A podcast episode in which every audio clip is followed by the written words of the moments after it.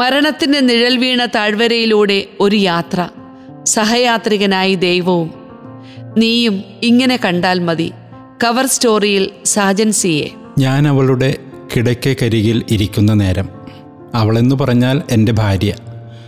പരിശുദ്ധ മറിയമ്മേ ചൊല്ലെന്ന് പറഞ്ഞ് കൈ ഉയർത്തി അവളെന്റെ കാലിലടിച്ചു. ഒരു നിമിഷം ഞാനൊന്ന് അമ്പരുന്നു. കാരണം അവൾ ബോധമില്ലാതെ കിടക്കുകയായിരുന്നു. എങ്കിലും അവൾ രാവിലെ മുതൽ തനിയെ കൊന്ത ചൊല്ലി പ്രാർത്ഥിക്കുന്നത് ഞാൻ ശ്രദ്ധിച്ചു. ചൊല്ലുന്നത് വ്യക്തമല്ല എങ്കിലും എനിക്കത് മനസ്സിലാകുന്നുണ്ടായിരുന്നു. ദാമ്പത്യ ജീവിതത്തിന്റെ രഹസ്യമതാണല്ലോ അവ്യക്തതകൾക്കിടയിലും തെളിഞ്ഞു കിട്ടുന്ന വ്യക്തത. അവൾ സ്വയം പ്രാർത്ഥിച്ചൊരുങ്ങുകയായിരുന്നു. അവളുടെ പ്രാർത്ഥനകൾ എന്നോടൊപ്പം ആയിരിക്കാനോ തനിയെ പറന്നകലാനോ എന്നൊന്നും അപ്പോൾ എനിക്ക് മനസ്സിലായില്ല. മരണമെന്ന വാതിൽ തുറന്ന് അവൾ കടക്കുന്നത് സ്വർഗത്തിന്റെ നിത്യതയിലേക്കാണല്ലോ എന്നത് എനിക്ക് ആശ്വാസം നൽകി. അവൾ ആശുപത്രിയിൽ രോഗക്കിടക്കയിലായിരിക്കുമ്പോഴും എന്തൊരു ബലമായിരുന്നു എന്റെ മനസ്സിന്. വിറയ്ക്കാതെയും തളരാതെയും ഭാര്യയെ ശുശ്രൂഷിക്കാനും അവസാന നിമിഷങ്ങളിൽ അവൾ അറിയാതെ അരികത്തിരുന്ന് ആശ്വസിപ്പിക്കാൻ കഴിഞ്ഞപ്പോഴും സത്യത്തിൽ ആശ്വസിച്ചത് ഞാനായിരുന്നു. കാരണം ആശ്വാസവാക്കുകൾ പോയിട്ട് എന്റെ സാന്നിധ്യം പോലും അവൾ അറിയുന്നുണ്ടായിരുന്നില്ല. നട്ടെല്ലിലെ ഓപ്പറേഷൻ കഴിഞ്ഞിട്ട് ക്യാൻസർ ആണെന്ന് അറിഞ്ഞ് ദിവസങ്ങൾക്കുള്ളിൽ രോഗം തലച്ചോറിലെത്തി.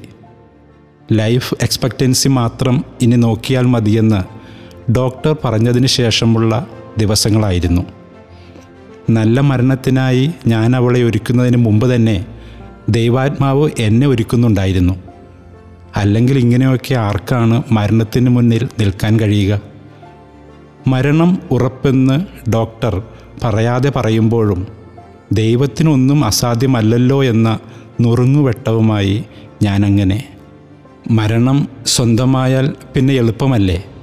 പിന്നീട് ഒന്നും അറിയണ്ടല്ലോ. എനിക്കങ്ങനെയാണ് തോന്നിയിട്ടുള്ളത്. നല്ല മരണം എന്തൊരു ഭാഗ്യമാണ്. അനന്തര കാര്യങ്ങൾ ബാക്കിയുള്ളവരങ്ങ് ചെയ്തോളും.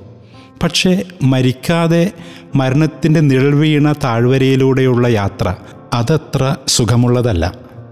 തണുത്തു വിറങ്ങലിച്ച് ഇരുട്ടിൽ നടക്കുന്നത് പോലെയാണ്. എങ്കിലും കയ്യിൽ ആരോ പിടിച്ചിരിക്കുന്നത് പോലെ. അത് ദൈവമാണെന്നറിയുമ്പോൾ വലിയൊരു ധൈര്യവും. ഇതെല്ലാം രാവിലെ ആയിരുന്നു. പത്തു മണിയോടടുക്കുന്നു. ജീവിതത്തിന്റെ പാതി വഴിക്ക് വെച്ച് എല്ലാം പൂർത്തിയാക്കി എന്ന് പറഞ്ഞ് അവൾ പോകാനൊരുങ്ങുന്ന പോലെ.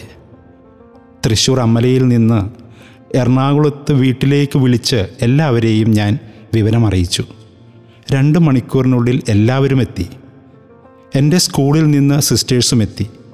അന്തരീക്ഷം പ്രാർത്ഥനാ മുഖരിതമായി സമയം ഏകദേശം രണ്ട് മണിയോടടുത്തപ്പോൾ ആരോടും ഒന്നും പറയാതെ മരണത്തിന്റെ മടിത്തട്ടിലേക്ക് മെല്ലെ അവൾ ചാഞ്ഞുറങ്ങി. നിശബ്ദം. നിശ്ചലം. അമ്മയുടെ യാത്രയെപ്പറ്റി കുഞ്ഞിനോട് പറയാൻ കുഞ്ഞു വാക്കുകൾ തേടി ഞാൻ വിഷമിച്ചു. ആരെങ്കിലും മറ്റെന്തെങ്കിലും പറഞ്ഞു കൊടുക്കുന്നതിന് മുമ്പ് കുഞ്ഞിനോട് അമ്മയുടെ മരണത്തെപ്പറ്റി സ്വന്തം അപ്പ തന്നെ പറയുന്നതല്ലേ അതിന്റെ ഭംഗി. അങ്ങനെ മുറിക്കുള്ളിലെ ആൾക്കൂട്ടത്തിൽ നിന്ന് നാലു വയസ്സുള്ള മകൻ കിച്ചുവിനെയുമായി ഞാൻ മുറിക്ക് പുറത്തേക്കിറങ്ങി. അമ്മ മരിച്ചു കിടക്കുന്ന മുറിയുടെ പുറത്തെ വരാന്തയിലൂടെ ഞാൻ കുഞ്ഞിന്റെ കയ്യിൽ പിടിച്ച് നടക്കുമ്പോൾ ഞാൻ എന്റെ കൈകളിലേക്ക് നോക്കി. കൈകൾക്ക് വിറയലില്ലായിരുന്നു. കുഞ്ഞിന്റെ മുഖത്തെ പുഞ്ചിരി എന്റെ കൈകൾക്ക് ബലം കൂട്ടുന്നുണ്ടായിരുന്നു. മരിച്ച വീട്ടിൽ വരുന്നവർ ദൈവം എല്ലാ നന്മയ്ക്കായി മാറ്റുമെന്ന യാഥാർത്ഥ്യം തിരിച്ചറിയണം.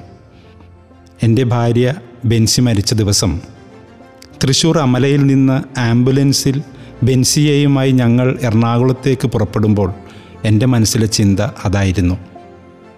പോകും വഴിയിൽ ഉള്ളിലുയർന്ന ചിന്ത. ഞാനപ്പോൾ ആംബുലൻസിൽ വെച്ച് തന്നെ കസിൻ ഷൈജുവിനെ ഫോണിൽ വിളിച്ചു പറഞ്ഞു. ബെൻസിയുടെ ശരീരം മുറ്റത്ത് പന്തലിൽ കിടത്തുമ്പോൾ ദൈവത്തെ സ്നേഹിക്കുന്നവർക്ക് അവിടുത്തെ പദ്ധതി അനുസരിച്ച് വിളിക്കപ്പെട്ടവർക്ക് അവിടുന്ന് സകലവും നന്മയ്ക്കായി പരിണമിപ്പിക്കുന്നു. അവിടെ വരുന്നവർക്ക് ഒരു വിചിന്തനത്തിനായി പ്രത്യാശയുടെ ഈ തിരുവചനം പന്തലിൽ ഒരു ബാനറായി വയ്ക്കണമെന്ന് പറഞ്ഞ് ഏർപ്പാടാക്കി. വൈകിട്ടോടെ ഞങ്ങൾ വീട്ടിലെത്തി. വീട്ടുമുറ്റത്ത് ആളുകൾ പന്തലിടുകയാണ്. ബെൻസിയെ കിടത്തിയിരിക്കുന്നത് വീടിനകത്ത് പ്രാർത്ഥനാ മുറിയിൽ ഞങ്ങളെല്ലാം അവൾക്കരികിലുണ്ട്. ആറുമാസം പ്രായമുള്ള ഇളയ കുട്ടിയെയും നാലു വയസ്സുള്ള മൂത്തവനെയും തൊട്ടപ്പുറത്തെ വീട്ടിലുള്ള ആന്റിയുടെ മക്കൾ നോക്കുന്നുണ്ട്. രാത്രി പത്ത് മണിയോടടുക്കുന്നു. ബെൻസിയുടെ അങ്കിൾ ജെയിംസ് വണ്ടികൾ പാർക്ക് ചെയ്തിരുന്നിടത്തേക്ക് എന്നെ വിളിച്ചു കൊണ്ടുപോയി. കാറിൽ കയറ്റിയിരുത്തി. എവിടേക്കാണ് പോകുന്നതെന്ന് ചോദിച്ചപ്പോൾ എവിടേക്കും പോകുന്നില്ല.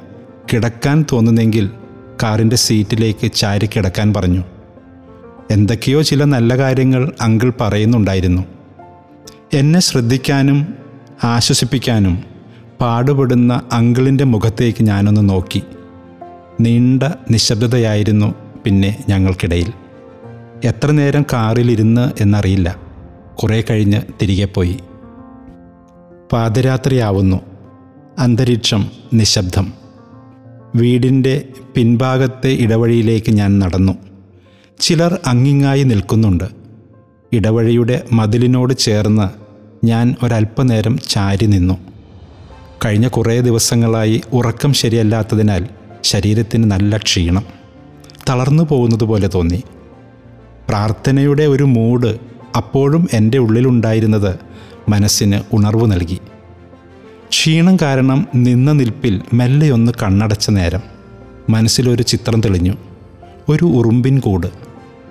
അതിൽ നിന്ന് ഉറുമ്പുകൾ നാലുപാടും വരികയും പോവുകയും ചെയ്യുന്നുണ്ട്. ഞാനൊന്ന് സൂക്ഷ്മമായി ഉറുമ്പുകളെ ശ്രദ്ധിച്ചു. ആരോ എന്നോട് സംസാരിക്കുന്നത് പോലെ തോന്നി. നീ ആ ഉറുമ്പിൻ കൂട്ടത്തെ ശ്രദ്ധിച്ചുവോ? നീ നിൽക്കുമ്പോൾ നിന്റെ പാദത്തിനരികെ നീ അവയെ കാണുന്നത് എത്രമാത്രം ചെറുതും നിസ്സാരവുമായിട്ടാണ്. നീയൊന്ന് കാലെടുത്ത് വെച്ചാൽ തീരാവുന്നതേയുള്ളൂ ഉറുമ്പുകളുടെ ജീവൻ. അത്രയ്ക്ക് ക്ഷണികമാണത്. സ്വർഗത്തിലിരുന്ന് ഭൂമിയിലേക്ക് നോക്കിയാൽ ഭൂമിയിലെ മനുഷ്യരെ ഞാൻ കാണുന്നതും ഈ ഉറുമ്പിൻ കൂട് പോലെയാണ്. മനുഷ്യജീവിതത്തെ സ്വർഗത്തിലിരുന്ന് ഞാൻ കാണുന്നത് പോലെ തന്നെ നീയും കണ്ടാൽ മതി. മനസ്സിന് അതുവരെ ഇല്ലാതിരുന്ന ഒരു ശാന്തതയും വലിയൊരു ബലവും അന്നേരം എനിക്ക് തോന്നി. ദൈവസ്വരം പോലെ കേട്ടത് ഉപദേശമായിരുന്നോ? താക്കീതായിരുന്നോ അറിയില്ല. ക്ഷണികമാണ് ജീവിതമെന്നും വലിയ സംഭവമായി അതിനെ കാണേണ്ട എന്നും അന്ന് മനസ്സിലായി. വിവാഹ ദിവസം കൈകൾ ചേർത്ത് പിടിച്ചു പറഞ്ഞ മരണം നമ്മെ വേർപെടുത്തും വരെ എന്ന വാക്കുകൾ വീണ്ടും എനിക്ക് ഓർമ്മ വന്നു. ജീവിതത്തിനും മരണത്തിനുമിടയ്ക്കുള്ള ആ രാത്രി അവൾ കൂടെയില്ലാത്ത ആദ്യ രാത്രിയായിരുന്നു. എങ്കിലും നനഞ്ഞ മണ്ണുപോലെ മനസ്സിലപ്പോൾ ഒരു ഉണർവ് തോന്നി. കുശവന്റെ കയ്യിലെ കളിമണ്ണ് പോലെ ഞാനും പരുവപ്പെടുകയായിരുന്നു. ഉറുമ്പിൻകൂട് കണ്ട നിമിഷം മുതൽ.